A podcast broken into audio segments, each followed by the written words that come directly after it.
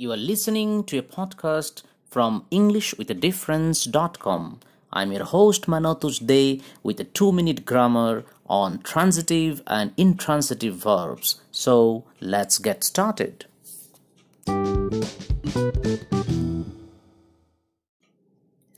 Dear listeners, to begin with the transitive verb, a transitive verb is a verb that requires an object after it in order to complete its action.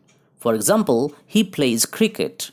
Here in the above sentence, cricket is an object. Therefore, the verb plays is a transitive verb.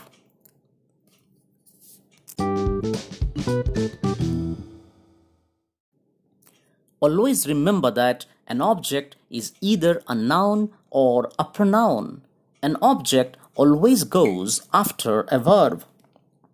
Most of the transitive verbs take only one object after them, but some transitive verbs take two objects after them.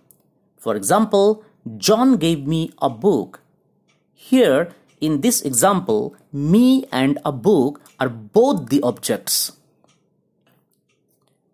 Me is called an indirect object and a book is called a direct object.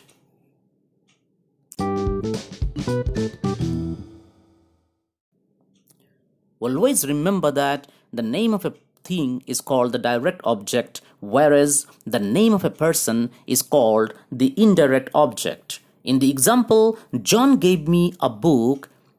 Me being a person is an indirect object, whereas a book being a thing is direct object. Now let's move on to the intransitive verb.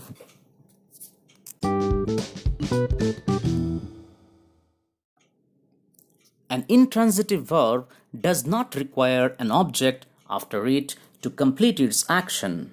For example, boys are playing. In this example, there is no object after playing. Therefore, the verb are playing is an intransitive verb. Similarly, I work daily. In this sentence, the verb work is an example of intransitive verb because there is no object after the verb.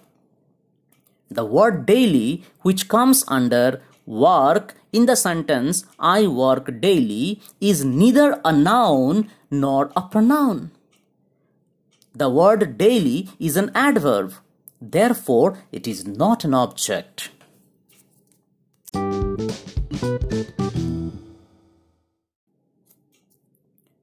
Dear listeners, that's all about transitive and intransitive verbs.